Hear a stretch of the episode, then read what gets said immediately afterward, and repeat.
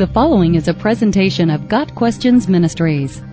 What is a Christian view of A Course in Miracles?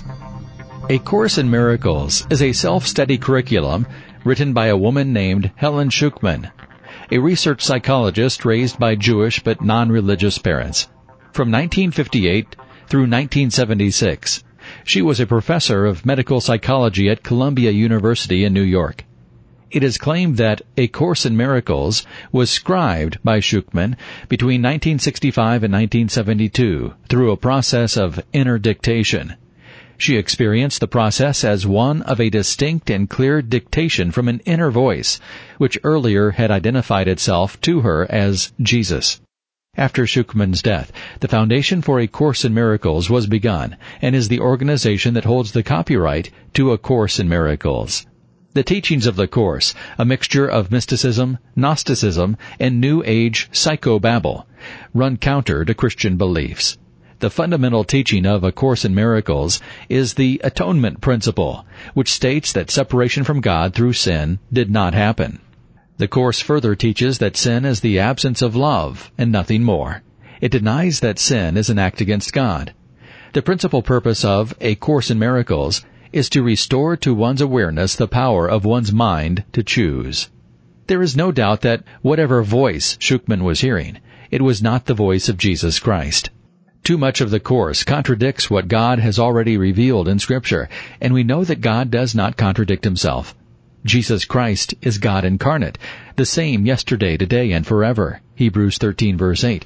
And he would never contradict the truth revealed in the pages of Scripture. The Bible tells us that sin did indeed occur, and that it is the source of our separation from God. Sin is described in the Bible not as the absence of love, as the Course states, but as transgression of the law of God, 1 John 3 verse 4, and rebellion against God. It goes without saying that demonically driven false religion is eager to convince people that sin does not exist, that they are not separated from God, and that they do not need a Savior to keep them from hell. But the Bible reveals the truth on these issues. Once you were alienated from God and were enemies in your minds because of your evil behavior. But now He has reconciled you by Christ's physical body through death to present you holy in His sight, without blemish and free from accusation. Colossians 1 verses 21 and 22.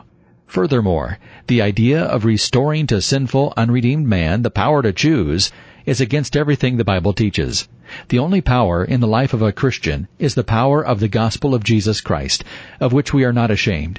Romans 1 verse 16. The heart and mind of the unregenerate man has no power to choose anything but death. The mind of sinful man is death, but the mind controlled by the Spirit is life and peace. Romans 8 verse 6.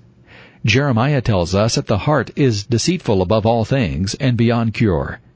The danger of A Course in Miracles is that it does use Christian vocabulary and attempts to sound Christian. Many churches have been deceived by the sound of the Course and have used the material in Sunday school classes and other church-sponsored activities.